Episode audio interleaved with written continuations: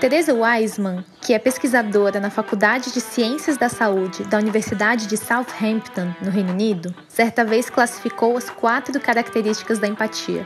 São elas: tomar a perspectiva de outra pessoa, não julgar, reconhecer as emoções que essa outra pessoa está sentindo e comunicar esse reconhecimento para ela.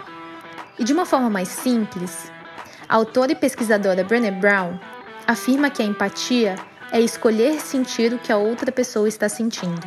Tendo esse conceito como plano de fundo, certa vez, durante uma edição do curso Inteligência Emocional na Prática, da própria Fundação Estudar, eu, que era facilitadora, fui questionada por um participante de como ele poderia responder a alguém de uma maneira empática, sendo que ele não tinha vivido a mesma situação ou tido contato com a mesma emoção que a outra pessoa estava sentindo. Naquele momento, eu respondi que o mais importante não era o saber responder, mas sim o saber escutar. Porque, ainda de acordo com Brené Brown, dificilmente vai ser uma resposta que vai melhorar alguma coisa. O que realmente melhora algo é sentir-se conectado com alguém. Boas-vindas ao nosso episódio sobre escuta e empatia.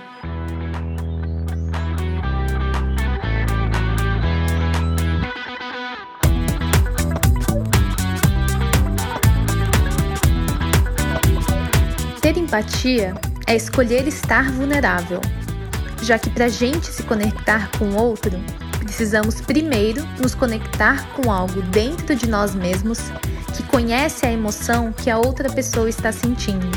Já o escutar é acolher, sem julgamentos, o que a outra pessoa nos confiou e está compartilhando conosco.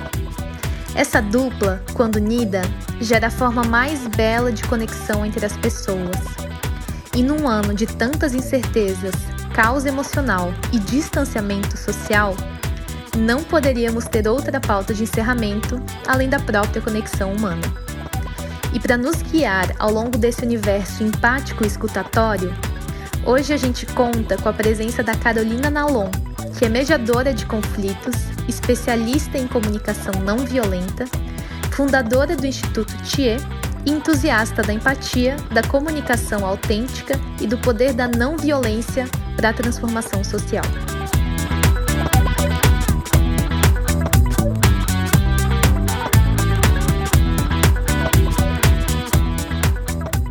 Para começar, Carol, com base na sua vivência, como que você define a empatia e como, aproveitando, você definiria a escuta? Bom, eu acho que a empatia é quando a gente consegue compreender emocionalmente alguém.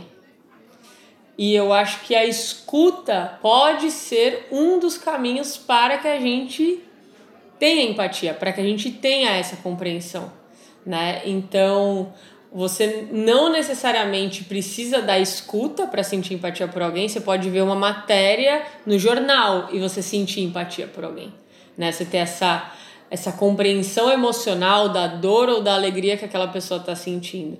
Mas muitas vezes é a escuta que se torna um caminho muito potente, porque às vezes você não compreende. Às vezes, só de olhar, só, só com a sua interpretação da situação, você não vai sentir empatia pelo outro. Mas quando você para para escutar e tentar entender o que, que pode ter acontecido para aquela pessoa ter feito ou falado aquilo, aí você encontrou um caminho para ter essa empatia. Então acho que a mistura dessas duas coisas é quando a gente eu gosto de falar que empatia é você criar um espaço para que esse para que esse lugar de compreensão possa existir. E como que essas duas coisas, a empatia e a escuta, estão relacionadas uma com a outra?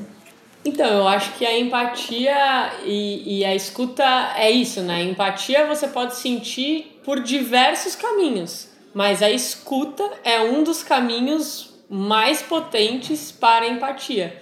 Por quê? Porque é uma maneira de você ter empatia até por alguém que você não gosta. Quantas vezes você já não estava assim super chateado com uma situação assim, achando que a outra pessoa foi absurda. E aí, na hora que você parou para conversar com ela, e aí você teve uma compreensão do que estava acontecendo do lado dela, você falou: Ah, agora eu entendo porque isso foi assim. Então, eu acho que é isso, assim, é uma duplinha maravilhosa, assim, é um combo bom para a vida. E, e eu acho que a, uma coisa muito importante é a empatia, ela pode ter um perigo que é eu só sentir empatia por quem eu gosto. Eu só sentir empatia por quem é parecido comigo, com quem compartilha os mesmos valores.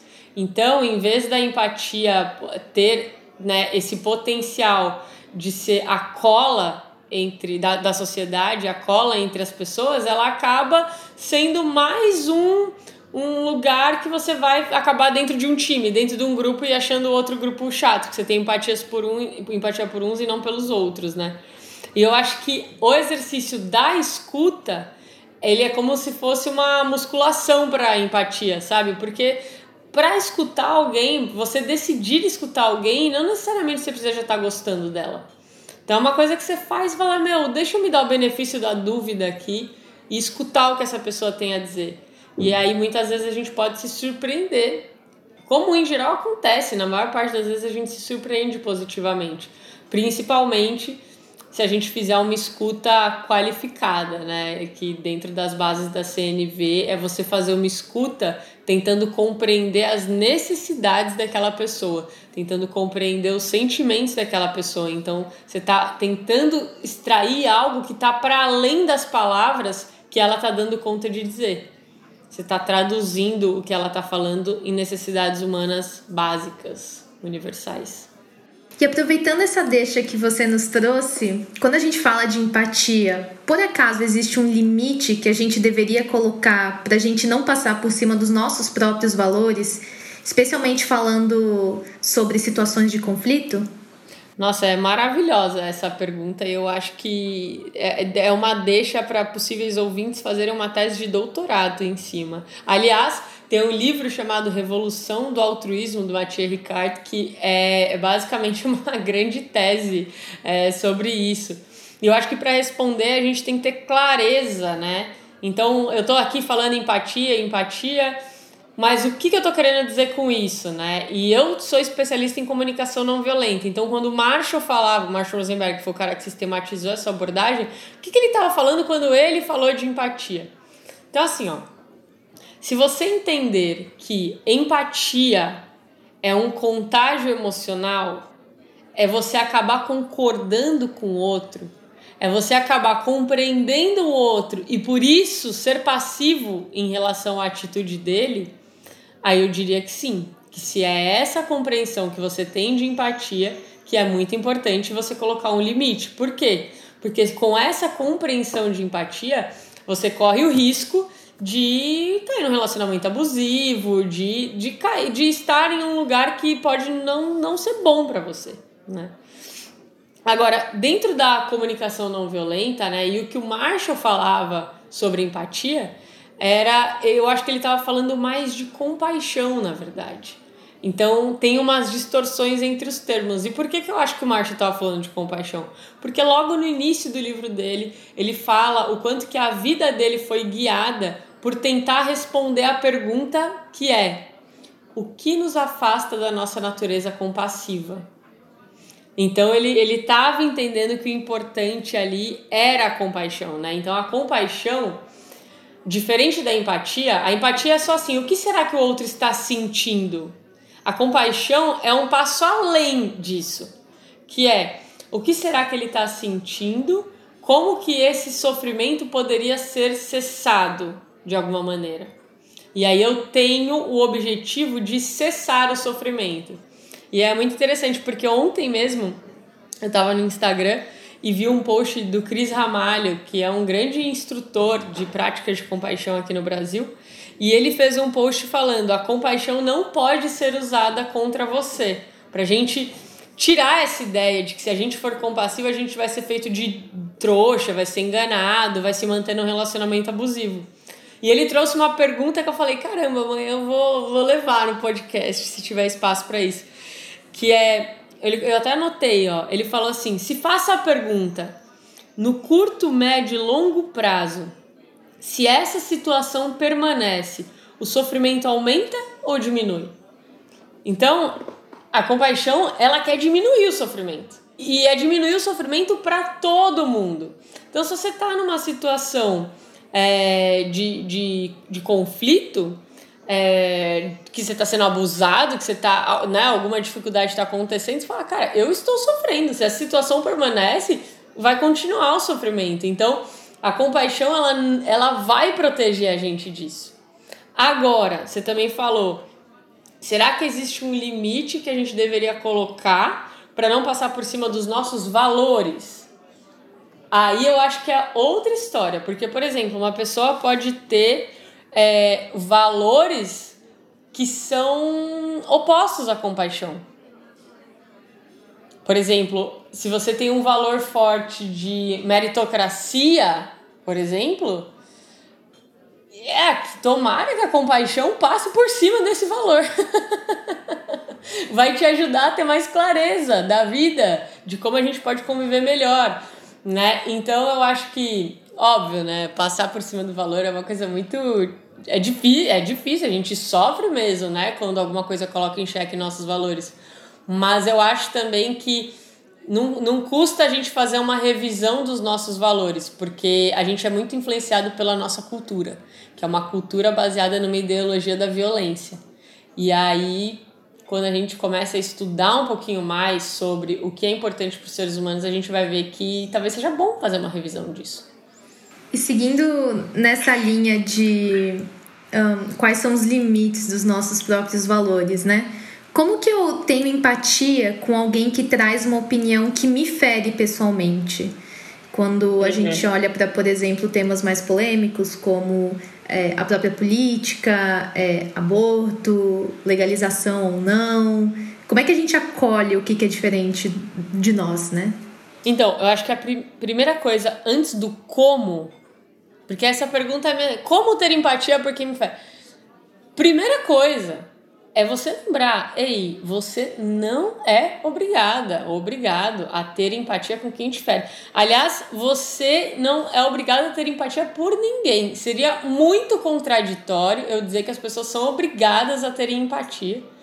Mais contraditório ainda se eu, estudando comunicação não violenta, entendendo os princípios da não violência, que eu, que eu encoraje que eu fale, né? Não, você tem que ter empatia diante de alguém que, que te fere, ainda mais tendo o entendimento de que existem estruturas opressoras, de que nem todo mundo ocupa o mesmo lugar na sociedade, etc e tal. Então, assim, antes de mais nada, você não tem que nada, né? Agora, o que, que acontece quando você tem empatia? E aí, quando eu falar a palavra empatia aqui nesse podcast, vocês entendem que eu tô falando disso da compaixão, tá? Eu não tô falando só de uma ressonância emocional ali, de sentir o que o outro sente. Tô falando de uma coisa tipo da gente realmente se ver livre do sofrimento e ter ações para se livrar do sofrimento. E quando você tem empatia pelo outro, você vai perceber que ele sofre. Você vai perceber que tem uma dor ali também. Você inevitavelmente vai acabar humanizando o outro. E eu acho que é disso que a gente tem medo sabe? De de repente você não vê mais um monstro, de de repente você acabar perdoando. Porque como a gente está nessa sociedade da ideologia da violência, a gente acha que quem perdoa às vezes é o fraco, né? Eu penso o contrário, eu penso que quem perdoa é o sábio mesmo ali, ó, a pessoa que teve uma envergadura emocional para digerir aquilo, né? Então, e aí quando a gente fala dessas, desses temas tão importantes, né, dessas polarizações que a gente vai precisar encarar de frente. Então assim, eu não, de novo, eu não encorajo que você tem que ser a pessoa que vá fazer isso porque você tá ali já sofrendo. Mas se você percebe o outro como um humano, a chance dele te perceber como um humano aumenta. E se ele também te perceber como um humano, a chance dele continuar tendo esse preconceito de não enxergar diminui. Então é um esforço, né? Um, uma, um exercício de grande paciência e de, nossa, resiliência mesmo, que no final pode contribuir para o mundo. E eu acredito que todos nós, seres humanos, independente da, da nossa condição, da, da nossa circunstância de vida, todos nós temos o potencial de sermos extremamente sábios e compassivos. Então, é isso, né? Tá todo mundo vivendo ao mesmo tempo as circunstâncias sociais e as circunstâncias materiais e as circunstâncias espirituais da nossa vida. Eu acho que a compaixão ela consegue atravessar todas essas e eu não acho que ninguém, independente do lugar que ocupa da sociedade, está fadado ao sofrimento, porque todos nós temos o potencial da compaixão. Que lindo isso. E a comunicação não violenta é uma forma de eu me comunicar de uma forma empática e mais compassiva? Com certeza. É, é para mim, assim, a comunicação não violenta mudou minha vida porque eu entendi que ela era compaixão na prática, né? Para mim não fazia sentido algum, assim, você ser uma pessoa super espiritualizada, né? Porque essa coisa da compaixão o povo fala muito dentro das religiões, né? Que é o cerne de todas elas. Então não adianta nada você ficar lá falando sobre compaixão se no dia a dia você trata as pessoas mal. É aqui, é na relação, é, é, é, é aqui que eu vou exercer essa espiritualidade, esse, né, esse valor. É, e, a, e o Marshall, ele sistematizou, né, então, essa abordagem que ajuda a gente a ter um norte, porque ele, ele mostrou que às vezes, mesmo a gente querendo muito contribuir para a vida do outro, ainda assim a gente faz coisas que bloqueiam a conexão, né? Então a pessoa chega para nossa, fazendo um desabafo, eu vou lá e, e, dou um conselho. Eu vou lá e, e falo de um problema meu que é maior. Eu vou lá e falo, não fica assim, né? Então, até quando a gente quer ajudar, a gente não sabe o que fazer. Então, a comunicação não violenta, ela, ela vem veio para mim, né, para preencher esse gap aí que eu tive na minha educação, de aprender a me relacionar melhor, assim, tipo, ó, vejam essas ideias aqui, experimenta na tua vida e então é, é maravilhoso assim. E os dois grandes eixos da comunicação não violenta é a empatia e a autenticidade. Então, já que a gente está falando de comunicação, eu vou me conectar, eu vou me comunicar sempre com o outro. Então, é empatia. Como é que eu demonstro para o outro que eu escutei o que ele disse? E o que ele precisa, e o que é importante para ele. Isso é empatia. E depois, como é que eu falo para o outro o que é importante para mim de uma maneira que ele esteja aberto também para receber. Que eu, eu, eu não posso garantir né, que o outro vai estar, tá, mas que eu pelo menos aumente minha chance de ter uma abertura para ele me escutar. Para quem acabou de ouvir sobre a CNV pela primeira vez na vida, como é que você explica o que é a comunicação não violenta? Eu costumo dizer que tem duas maneiras de explicar a CNV. Uma que é fácil, mas é equivocada. Uma que é, nossa, que esquisito, mas que é mais perto do que ela é. A simples de entender é: é uma técnica que te ajuda a se relacionar melhor e resolver conflitos. É simples de entender. Eu tenho conflitos, tenho uma técnica aqui que eu vou aprender a resolver os conflitos, certo? Mas é equivocada, porque, embora tenham colocado ali na, na capa do livro do Marshall Rosenberg técnicas para aprimorar relacionamento, não dá pra gente tornar a CNV uma técnica. Por quê? Porque nenhum ser humano gosta que se aplique técnica para cima dele.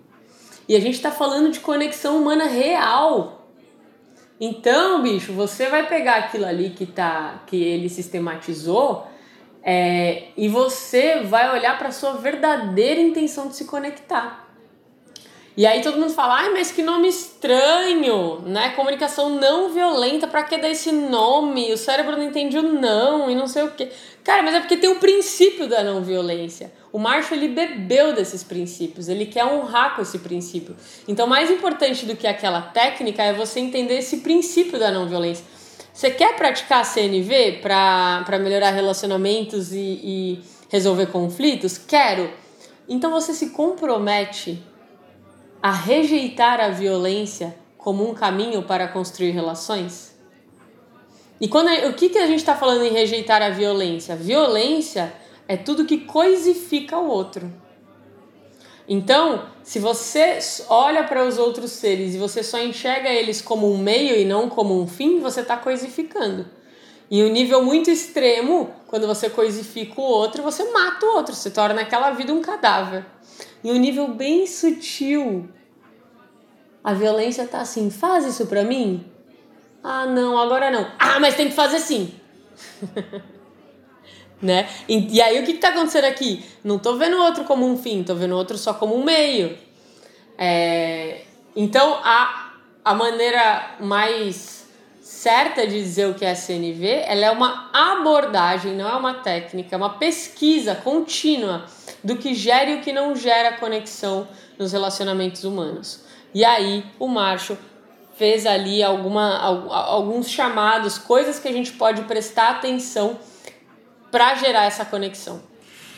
E Carol, o que, que pode no nosso dia a dia tornar a escuta, a empatia e a CNV de serem mais difíceis é, a serem exercitadas? Como é que como é que você mesma supera esses desafios? Eu acho que no, nível pessoal, tudo que faz a gente precisar de empatia faz a gente ter dificuldade de praticar CNV. Então, por exemplo, é, se eu estou muito cansada, se eu estou muito sobrecarregada, se eu estou muito estressada, se eu estou julgando que eu estou sendo injustiçada, né? Se aconteceu algo muito difícil comigo, no meu caso pessoal, se eu estou com muita fome, ai meu Deus, revelado a falta de maturidade emocional da facilitadora de CNV então, mas isso tudo dificulta. Quando você está no momento precisando de muita empatia, de muita compreensão de uma necessidade sua que não está não tá sendo atendida, em geral, a sua capacidade de oferecer empatia diminui. É, mas sem, sem ser assim num nível é, pessoal, eu acho que tem uma dificuldade também que é no nível estrutural, que é o que eu falei, a cultura da violência. A gente vive uma cultura que a violência é sinal de entretenimento, né? A gente cresce assim, ó, quem é o bonzinho, quem é o mal, o, o herói tem que matar o vilão, tem que punir, né? Então acho que isso tudo é, quando a gente está nessa cultura e aí você praticar a compaixão, praticar a autenticidade, né? Então a comunicação não violenta no meio disso tudo é remar contra a maré. Mas acontece que eu, eu tô vendo que tem muita gente interessada em remar contra essa maré. Fico feliz, assim, na verdade. Tem um movimento bem. Eu, pelo menos, não paro de trabalhar. Eu trabalho muito.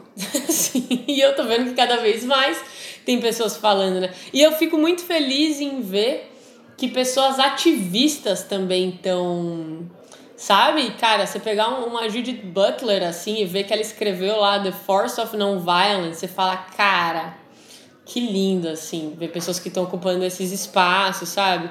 Então, dentro das organizações, a gente faz muito trabalho com organizações, então tem um interesse ali por esse tema, né? Então, eu acho que o, e o que ajuda, né?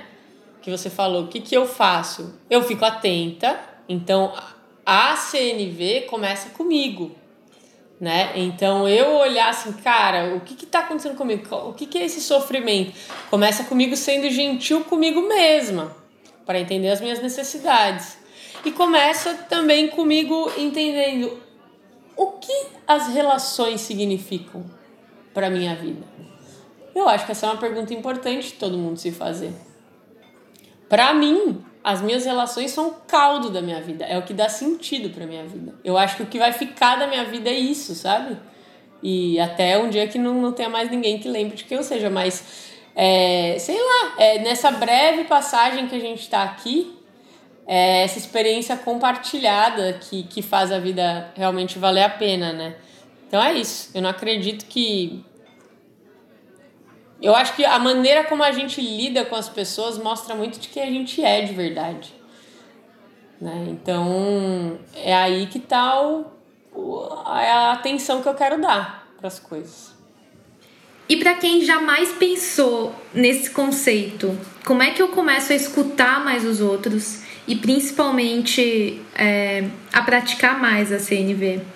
Então, acho que é legal pensar tem um conceito básico da CNV que é o seguinte: por trás de todo comportamento existe uma necessidade.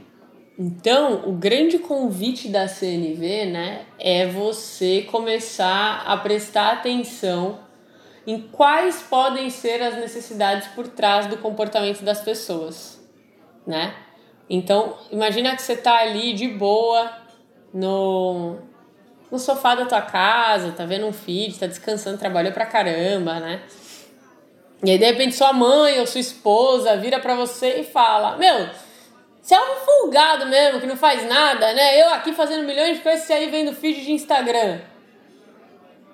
Então, o comportamento, o seu comportamento irritou ela e o comportamento dela agora irrita você.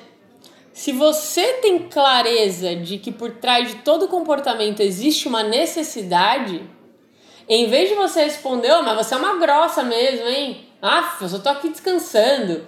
Então, em vez de você rotular o outro e se justificar, você pode olhar e falar, cara, por que, que ela tá assim? O que, que ela tá falando? Então, putz, eu acho que ela tá. Olha, acho que ela tá fazendo jantar e tá pensando um monte de coisa. Então, checa com ela. Você tá falando isso porque você precisa de ajuda? Então a nossa fala vai para outro lugar. A nossa fala visa reconhecer as necessidades das pessoas. E aí isso abre espaço para o diálogo, né? Não, não seria diferente se eu fosse essa pessoa que xingou de folgada a pessoa vira e fala, ah, folgada é você. Ou se ela fala, você tá falando isso porque você precisa de ajuda? Pô, eu preferia a segunda opção, né? Então, por trás de todo comportamento existe uma necessidade. E toda agressão é uma expressão trágica de uma necessidade não atendida.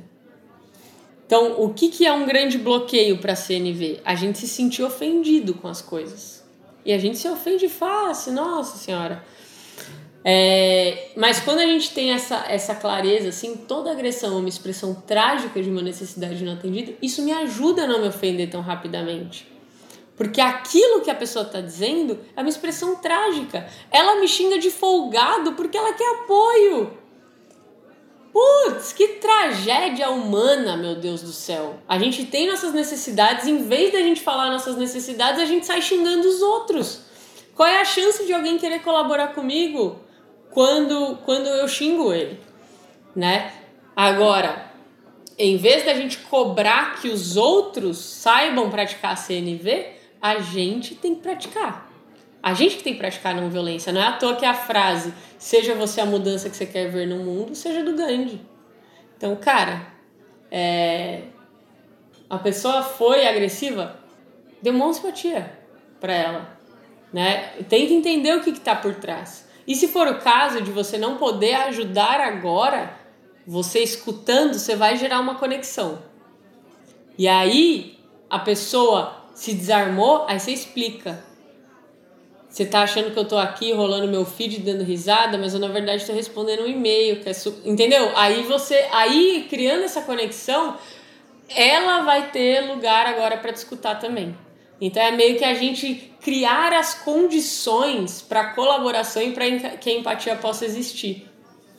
E como que eu sei quando é uma situação em que eu preciso só ouvir e acolher o que aquela pessoa tem a me dizer e uma situação que vale ou cabe tentar ajudar com sugestões, com conselhos, solução, até mesmo colocar a mão na massa junto com a pessoa? Ah, é maravilhosa essa pergunta, porque às vezes eu começo a falar de empatia e eu pergunto para as pessoas no treinamento, né? Quando é que a gente precisa de empatia? É, e, e, falando assim de fazer esse exercício de escuta mesmo, né? E as pessoas falam, ah, o tempo todo. Será? O tempo todo? Se eu virar para você e falar, Maria, é, você sabe onde fica o banheiro aqui? Eu não preciso que você reconheça minha emoção, minha. Se você virar para mim e falar assim, ah, cara, é ali, ó, terceira porta direita. Fala, ah, obrigada, né? Então, aqui no diálogo, qual é o momento que a gente vai precisar de empatia? Quando aparece uma carga emocional. Então, por exemplo, se você for num restaurante com um grupo de amigos, tá? Estamos no, no intervalo de almoço. A gente chega no restaurante. Chegando lá, a gente não precisa de um garçom ou garçonete empático na entrada. Uma pessoa simpática já seria maravilhoso. Boa tarde, boa tarde, mesa para quantos? Ah, seis, beleza, aqui, legal. Aí depois a pessoa, ele, a gente tá com um cardápio, aí o garçom chega e fala: Ah, quer fazer seu pedido? Você vira e fala: Nossa, ainda não. É muita coisa aqui para escolher nesse cardápio, né? Você não precisa ainda de um garçom empático que fale: Ai, é confuso, né? Muita opção, tem sushi, tem pizza, não dá. Não precisa ainda. um garçom simpático resolve. Ele fala, beleza, é muita coisa mesmo, mas ó, só falar que eu tiro o seu pedido. Beleza. Aí, beleza, você escolheu lá, fez o pedido, todo mundo da sua mesa fez o pedido, vocês têm uma hora para almoçar. Chega o prato de todo mundo e o seu não. Opa, por favor, meu prato tá não falta. Ah, tá.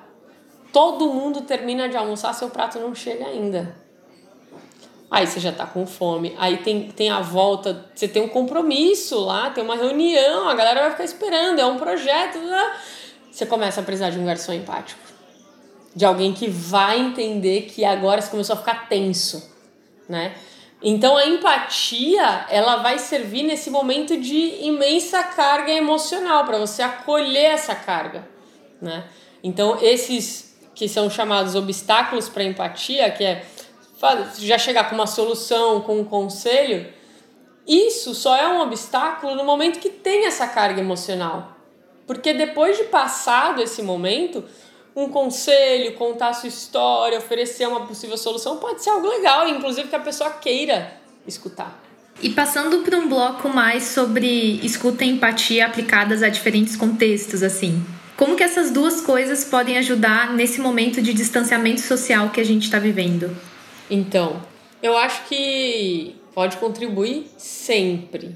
Por quê? Porque ela sempre vai ajudar a criar espaço, a acolher essa carga emocional, né? Então, agora, mais especificamente durante o distanciamento social, o que está rolando?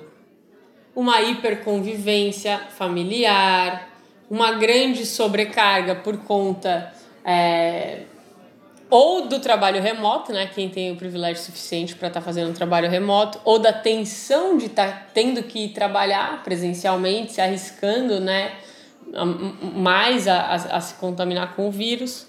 Então, é a gente olhar para a especificidade dessas dinâmicas que a, a pandemia fez surgir, entender que emoções estão por trás disso que necessidades nossas estão deixando de ser atendidas por conta desse cenário. E a gente conseguir falar mais abertamente sobre isso um com o outro, né? E aí ter esse espaço também de, de poder se sentir acolhido, poder quando o negócio apertar e começar a ficar, nossa, tá muito ruim isso aqui para mim, a gente ter alguém que vai ser espaço e que vai ajudar a lembrar que, mano, estamos todo mundo junto nessa, sabe? É, então acho que é isso. E o distanciamento social também é, enfatizou algumas das polarizações, né? Ah, você. Agora a nova polarização é vai tomar a vacina que se, que se vier da China ou não, né? Já teve pandemia, existe ou não? Então tem um monte de coisa. E aí é sempre entender o que tá por trás, assim. Tipo, eu perguntei hoje mesmo para uma tia minha que, que postou que não, não tomaria a vacina da China. E aí eu falei, tia, por quê? Ela falou, porque eu tenho medo. Então, em vez de olhar e falar, meu Deus, o que, como assim, né? Colocar todas as minhas opiniões e dados e estatísticas, é tipo, meu, ela tem medo.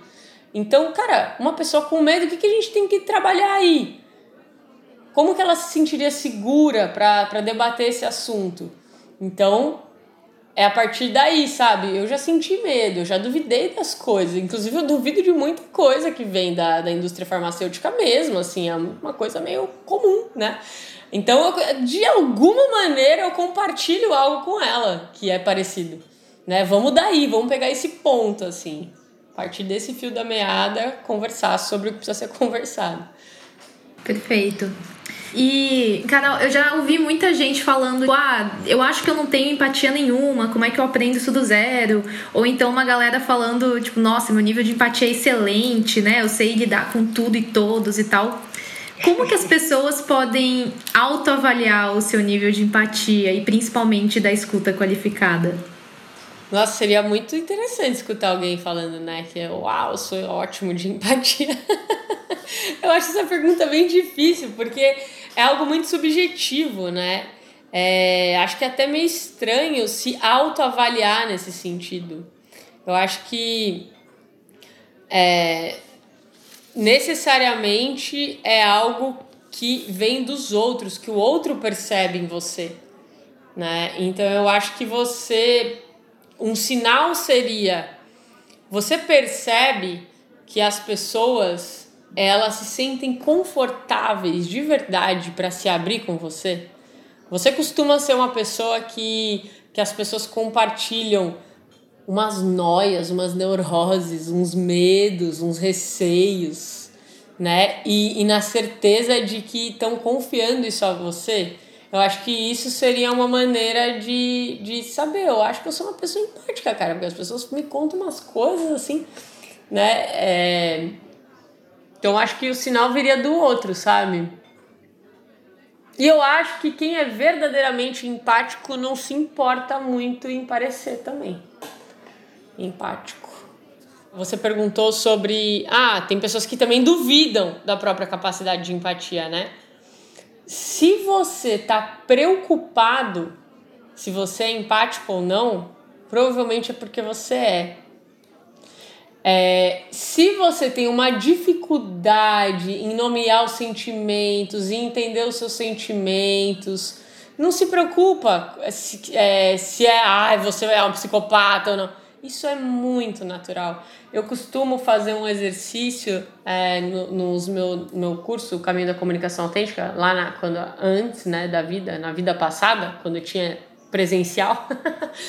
que eu espalhava folhas de sentimentos no chão e eu falava para as pessoas andarem, aí pisa em um sentimento e aí tenta entender onde é que esse sentimento no teu corpo, como é que você sente, qual foi a última situação, né? Pra gente entrar em contato e conversar sobre aquilo. Sempre, em todas as turmas, tinha uma pessoa que chegava para mim e falava: Caraca, eu não consigo sentir nada. Esse exercício. É... Não é eu não consigo sentir nada, é difícil entre amargurado e frustrado, não consigo saber a diferença. Mas a pessoa vem me contar isso sofrendo, entendeu? Então o sentimento tá ali. É só que, cara, a gente não foi alfabetizado emocionalmente mesmo. É uma carência para todos nós, sabe? É, então, assim, se você tá preocupado se você é empático, provavelmente você tem capacidade para empatia. Porque o que a gente sabe é só de pessoas que são psicopatas e sociopatas. Esses realmente não têm empatia. E, e sinceramente, eu acho que isso por si só já é, já é um merecimento de empatia da gente por eles, né? É, não justificando nada que essas pessoas possam fazer, né?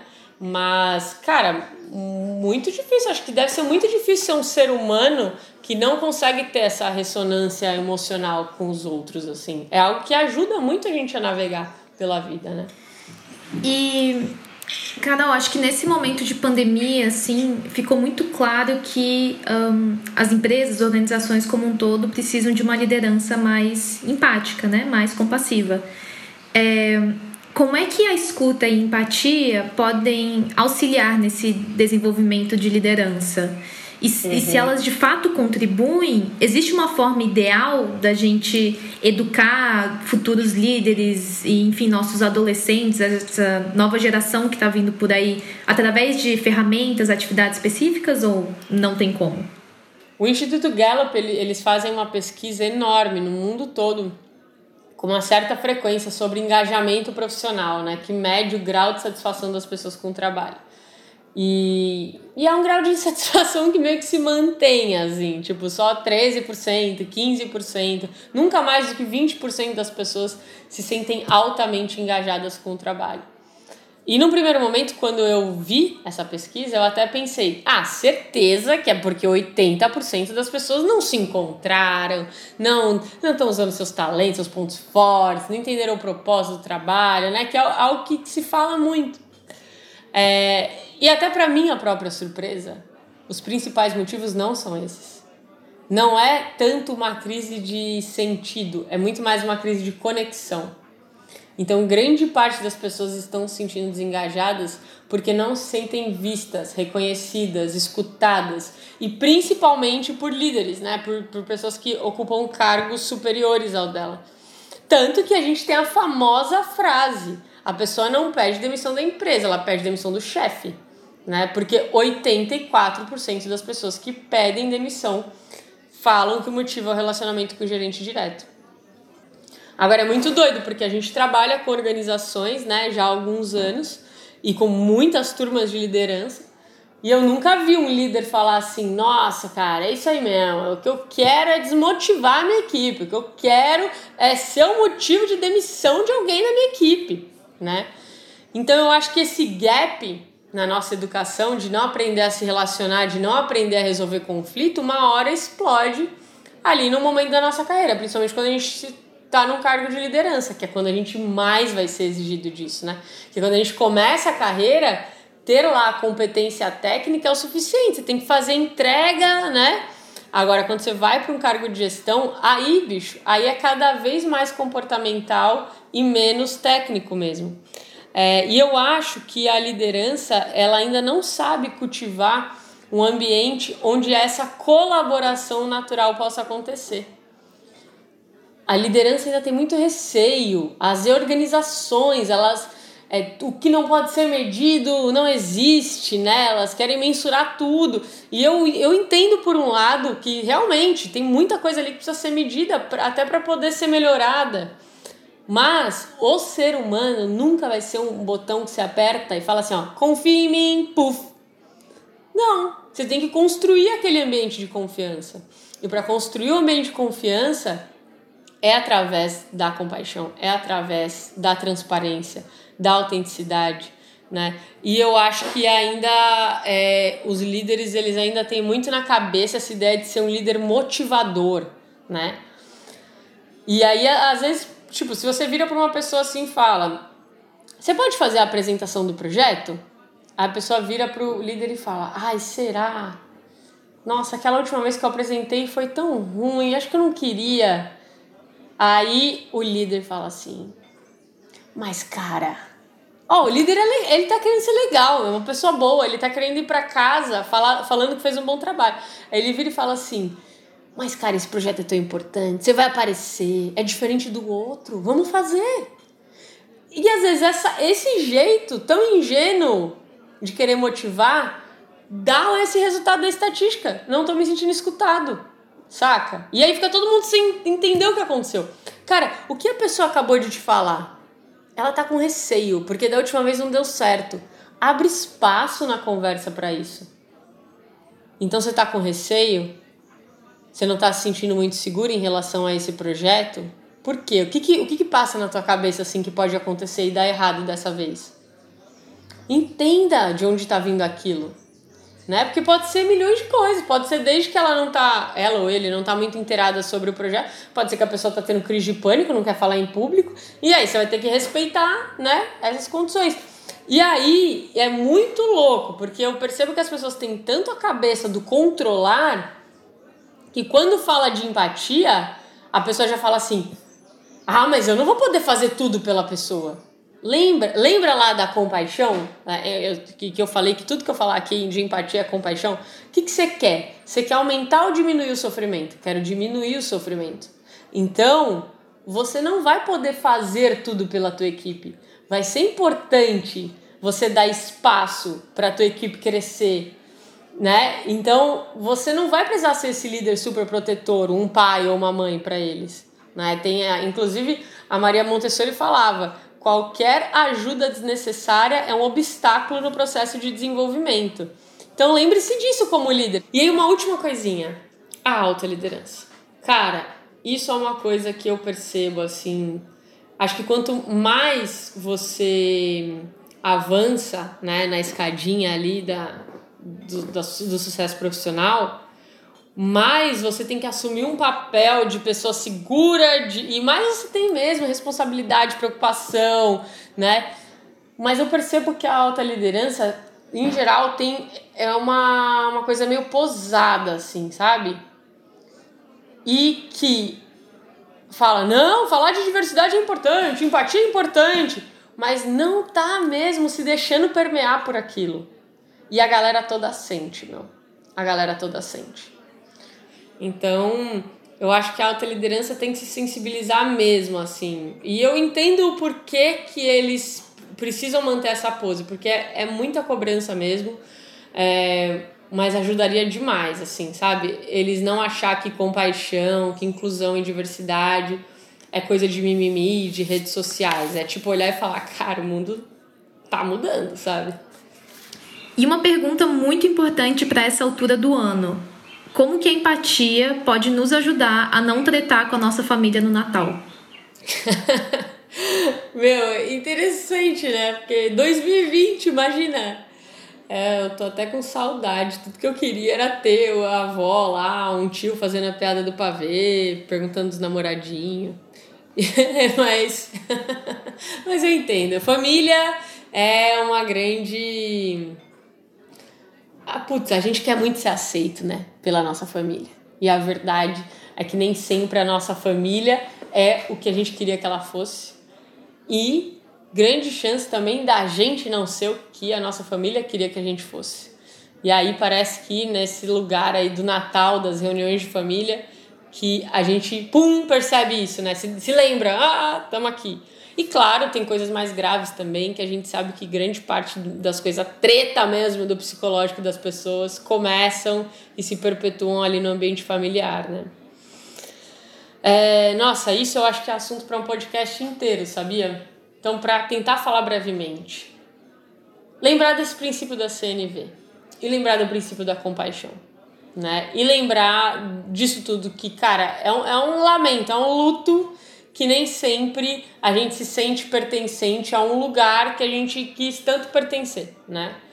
Eu acho que também a gente pode se, se refletir um pouco do porquê que a gente dá todo esse peso, né, de que toda a nossa aceitação tem que vir da família, que justamente foi foram as pessoas que a gente não escolheu, né, conviver e que, que provavelmente a gente vai conviver ao longo da vida toda.